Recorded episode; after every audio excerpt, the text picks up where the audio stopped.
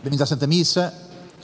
Eh, o domingo, de, dizia há pouco, o domingo da Pascoela, uh, portanto, é uma, a importância destes oito dias que, que, a Igreja, na sua liturgia, celebra de uma maneira eh, quase que, que, se coloca sempre dentro do domingo de Páscoa.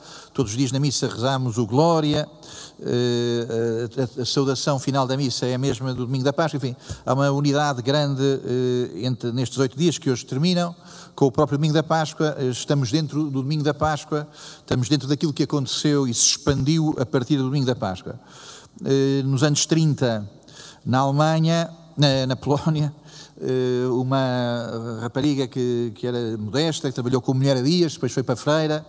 Como freira não foi muito considerada porque era, era assim uma, uma pessoa especial, no sentido também que dizia que tinha, que tinha visões de Jesus, escrevia muito, eh, e aliás, eh, o padre que um dia depois foi mandado eh, ler os livros, as coisas que ela tinha escrito, quando o bispo lhe disse, faz favor, estudo o que essa senhora escreveu, o padre ficou mal disposto, achou que aquilo era, era tudo literatura mais ou menos citada, peço desculpa da palavra, mais ou menos histérica, e então, enfim, o que essa rapariga escreveu, eh, ficou lá nos cadernos em casa, onde ela estava, enterrada no, convento onde tinha vivido, em Varsóvia, e passava lá à porta de casa dela, passava do rapaz de Tamancos eh, para ir trabalhar para a fábrica, para a Solvay, Uh, o que depois veio ser o Papa João Paulo II, e que antes de ser Papa foi o tal Bispo de Cracóvia, que mandou o tal padre fazer os seus estudos. Então, enfim, uh, já no ano 2002, uh, o Papa determinou que este domingo passasse a ser nomeado e passasse a ser celebrado como o Domingo da Misericórdia.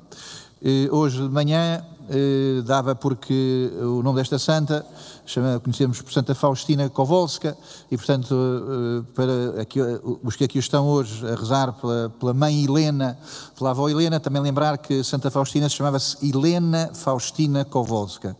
É uma pequena coincidência, mas são aquelas coincidências que muitas vezes também têm o poder de nos confortar e de nos consolar. Então, lembro, dirijo-me antes de mais à, àqueles que rezam aqui assim pela, pela mãe Helena, pela, pela avó Helena. Eh, neste dia então que também coincide uh, com esta festa da Divina Misericórdia.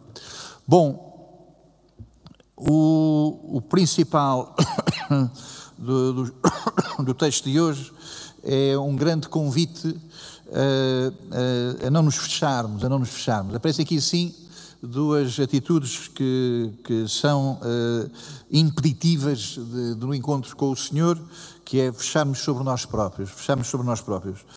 Aparece então uh, um tal de Tomé, que já lá volto, que estava bastante fechado, e antes disso aparece a própria comunidade que está fechada. Então, as coisas, a maneira como começa este texto do Evangelho é bastante pesada para, para a paróquia, é bastante pesada para aquela família, para aquelas pessoas que estavam de facto então cercadas, cercadas de si mesmas. Na tarde daquele dia, o primeiro da semana, estavam fechadas as portas da casa. Mais à frente, no quarto domingo, vamos ouvir Jesus dizer: Eu sou a porta. Estava fechada a porta eh, aos outros, estava fechada a porta à entrada de Jesus na vida. Eh, estavam fechadas as portas da casa e este fechamento, eh, esta autossuficiência, esta altivez eh, de quem, no entanto, está cheio de complexos de inferioridade. Complexos de inferioridade que, no entanto, se tornam eh, este fechamento. Eles estavam com medo dos judeus. São tudo atitudes que descrevem, então, quem ainda não encontrou Jesus, quem ainda não encontrou a vida de Jesus. Tudo o que aqui está descrito pode ser da paróquia, pode ser da paróquia.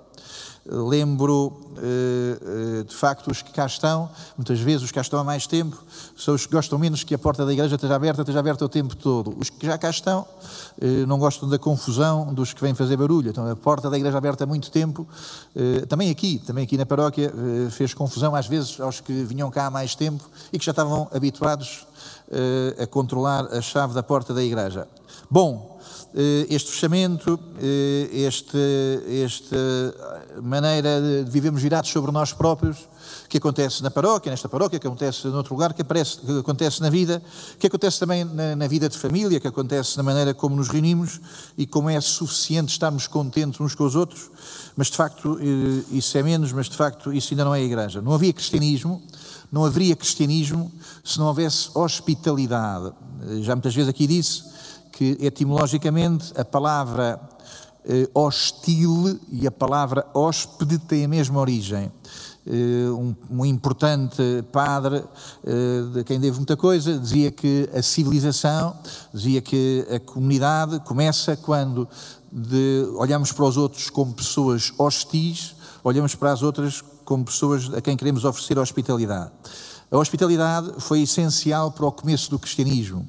Quer dizer, eh, antes de mais, Jesus e os apóstolos andavam terra em terra e, portanto, não tinham uma casa própria em cada terra. Chegavam aqui, iam ficar à casa daquela família, à casa da outra, e não seriam provavelmente grandes condições de hotelaria. A importância que os orientais, que, porque nós temos orientais, as pessoas do Próximo Oriente, dão eh, à hospitalidade. Esse sinal que, que era antigo e que para os cristãos ficou tão importante, de quando se recebia alguém estranho, alguém estrangeiro, se mandava lavar os pés, como sinal de bom acolhimento, como sinal de desejo que a pessoa eh, em casa eh, se sentisse bem recebida. Bom, e então por aí afora, não haveria igreja se no início da igreja esta prática da hospitalidade não fosse tão importante. Esta ideia não é uma ideia que me surgiu eh, ali assim na sacristia, esta é uma ideia afirmada e estudada e, e é desenvolvida por, por gente que se dedicou a estudar o começo da história da Igreja. Lembro que a hospitalidade não é a mesma coisa que familiaridade. Vem lá um primo e a gente recebe, ou recebe ou não recebe, eh, somos mais ou menos abertos. A hospitalidade não é mesma coisa que familiaridade. A hospitalidade não é receber nem sequer os amigos. A hospitalidade é receber os estranhos. A saúde da paróquia, a saúde da família, a saúde de uma pessoa tem muito a ver com a maneira como lidamos com os estranhos. Continuamos a deixar que eles sejam estranhos, estamos bem com o nosso clube. Então eu diria que mais a pessoa esteja cheia de si própria, menos tem necessidade de olhar para os outros. Tantas pessoas que vêm à igreja e que se queixam, eu vim à igreja e depois estavam a olhar para mim, e depois estavam, uh, estavam, a, estavam a, uh, olhar para mim com um olhar de julgamento, etc. Há pessoas que podem vir mais ou menos paranoicas, esse sentimento que vim à igreja e que fui julgado, etc. Mas o contrário também é verdade, vir à igreja e sentir-me bem, bem recebido. Se há coisa que os burgueses não gostam é de receber gostam de conviver com os seus, mas de receber, eh, isso já é uma coisa que cria incómodo, que cria, cria dificuldades. Receber os filhos, receber filhos na família, receber os outros, receber os, receber os estranhos e, e partilhar a vida, e partilhar a vida. Receber eh, é mais do que pagar a pensão. Receber é cruzar a minha liberdade com a liberdade dos outros, é cruzar o meu tempo com o tempo dos outros. Então, bendito seja Deus por esta compreensão de que a Igreja eh, está no mundo para ser verdadeiramente a hospedaria de Deus. Foi isso que Jesus contou a propósito do bom samaritano. A igreja é a hospedaria de Deus. Eh, dá-lhe de comer, que no regresso eh, eu pagarei a tua despesa. E nós eh, fazemos estas coisas não porque estamos envolvidos num comércio, Deus vai-nos pagar o que quer que seja, nós estamos envolvidos nisto porque percebemos que o que damos aos outros é sempre tão menos daquilo que Deus nos dá a nós, daquilo que Deus nos faz chegar a nós. Então este Evangelho traz consigo duas atitudes, duas posições eh, que são eh, muito incompletas. Percebe-se que eles estavam aflitos, estavam com medo, estavam com medo, estavam com medo, eh, e portanto o medo é a grande experiência de indocilidade ao Espírito Santo. Quem tem o Espírito Santo, eh, se tem medo, tem alguém que vence o medo. O medo é o grande sinal de que não andamos rezados, de que não andamos na graça de Deus, que não andamos na força de Deus. O medo disto, o medo daquilo, o medo daquele outro, o medo dos judeus. Os judeus são, neste caso, são todos os poderes que têm o poder de nos criar emoções eh, autossuficientes. Os judeus, neste caso, são todas as coisas. Eh, a paranoia com a pandemia, temos mais medo da pandemia do que ofender a caridade, do que ofender os mandamentos de Deus, do que ofender a fé. Então, o medo é esta maneira de estar eh, sempre a calcular, sempre a antecipar cenários que nos fazem que a nossa vida não esteja repousada no Senhor, não esteja nas mãos do Senhor. Há um outro, então, de facto, que também tem uma posição bastante incorreta, eh, bastante imprópria, que é o homem que tente, pretende ter propriedade de tudo. Eh, às vezes as pessoas a si mesmas atribuem-se a atitude do Tomé. Eu sou como o Tomé, não é nenhum elogio que uma pessoa devesse fazer a si própria. Dizer eu sou como o Tomé, ver para crer, não é um grande elogio à inteligência de ninguém. E a gente devemos mais devagarinho, devemos, temos mais vergonha de dizer que somos como o Tomé, porque se é uma coisa que o Tomé é, é pouco inteligente. É pouco inteligente. Lembro que a palavra inteligência na, na, na Bíblia, na, perdão, na, no mundo latino, a palavra inteligência poderá ter duas origens. Ou tem que ver com ler por dentro, interlegere, ler as coisas que estão cá dentro, ler o, o dentro das coisas, perceber as coisas por dentro, a palavra inteligência quer dizer ou ler por dentro, ou quer dizer outra coisa, ler em conjunto. Este é um gesto de inteligência, estamos a ler em conjunto o Evangelho. Ser inteligente é ler com os outros. Portanto, ser inteligente é dizer que não basta a minha perspectiva, que não basta a, eh, a minha afirmação. Bom, eh, é óbvio que o que está aqui assim é a pretensão de, de que a razão, eh, a razão é a minha maneira de pensar Há, uma, há, sempre uma tensão entre a razão e a verdade. Quando a razão ganha a verdade, chama-se isso ideologia, nos grandes, eh, nos grandes momentos da cultura, quando a razão ganha a verdade, chama-se ideologia. Sim, o marxismo no século XX, sim, eh, hoje as versões do capitalismo, segundo as quais também a única coisa que é interessante na vida é consumir. E portanto nós somos felizes se consumirmos muito. A ideia é que quando a razão ganha a verdade, então isso chama-se ideologia. Quando a, ganha, quando a razão ganha a verdade, isso também pode chamar orgulho, pode chamar casmurrice, pode chamar burrice. Quando a razão ganha a verdade, quer dizer, quando a minha razão eh, deixou de ter ligação com a verdade. Quando a minha razão deixou de ter relação com a verdade, eh, então eu sou casmurro, casmurro, casmurro. O valor mais importante do cristianismo não é a coerência. O grande valor que a Igreja tem para propor não é a coerência. A coerência eh, é a atitude do, do, nosso, do nosso Tomé. Ver para crer, e afirmou que eu, é sempre assim. Eu só acredito no que vejo. Por estes dias, vimos que a coerência pode ser muito fechada à realidade daqui não sai, daqui ninguém me tira, é a posição, quando se diz que o mal, uh, uh, o mal são os que foram invadidos, os mal, o mal não é, não é o país que invadiu. Uh, sim, na, na, política, o grande valor da, política não é dizer que somos um partido sempre coerente, sempre coerente, sempre coerente. A coerência significa, então, neste caso, que a verdade nunca nos diz nada, nunca saímos daqui. O grande valor cristão não é a coerência, o grande valor do cristianismo é a conversão. É a conversão. É quando a verdade é maior do que a razão e a verdade faz-me perceber com a minha razão outras coisas. Portanto, a grande atitude da vida para nós não é ser a coerência e todos os burgueses e todo o fechamento e todo o fechamento em torno do que eu, todos os calculistas, todos os que o que querem é defender o seu fechamento, todos os que se querem é defender, como é óbvio, estão muito interessados em dizer que são coerentes. Nunca fui à missa, não vou à missa, nunca rezei, não vou rezar, eh, nunca me confessei, não vou confessar, sou uma pessoa coerente, não, não saio daqui, daqui não sai, daqui ninguém me tira. O grande valor do cristianismo, neste Evangelho, não é sermos coerentes. O Tomé é o mais coerente que é possível. Eh, não estava lá, não vi, não acredito. Eh, só eh, acredito no que eu vejo, no que eu controlo, no que eu calculo, no que eu domino. Ao contrário, eh, então nem sempre a razão é maior que a verdade. Bendito seja Deus quando a verdade eh, ganha a razão. Eh, quando a verdade ganha a razão, esse penso que é o momento de conversão e que não é para de maneira nenhuma nos tornar burros. A nossa inteligência o que tem é que reconhecer a verdade e a verdade é maior do que nós e é isso que vai acontecer com o Tomé. Reconhecer qualquer coisa que é maior do que ele. Bom, então bendito seja Deus por estes acontecimentos, uma comunidade que deixa estar fechada que deixa de estar fechada antes de mais a Cristo, uma comunidade que se abre a Cristo. Bendito seja Deus por um homem que tinha a pretensão de que com o seu cálculo percebia todo e um homem que se apercebe que há qualquer coisa maior do que o seu cálculo. Este, este Evangelho hoje é um Evangelho que reclama que clama, eh, que nos provoca, e tanto mais neste nosso tempo de hiper-individualismo, a não faltarmos à missa ao domingo, a darmos um grande lugar de relevo à missa ao domingo. A decadência, eh, a decadência pessoal, penso que a decadência espiritual tem sempre, sempre este momento que é de deixarmos de dar importância ao nexo, à ligação ao corpo. Quando deixamos de estar ligados ao corpo, deixamos de aparecer, deixamos de estar ligados. Isto vale eh, para as nossas convicções, deixei de fazer desporto, deixei de, de, de ir à coletividade, de, deixei de, me juntar com os amigos, quer dizer, fiquei, tornei-me mais isolado, tornei-me mais eh, individualista. Então, muito mais do que estas coisas todas, eh, o que hoje nos acontece é o grande convite uh, estarmos presentes neste ritmo que é de oito em oito dias, pelo menos.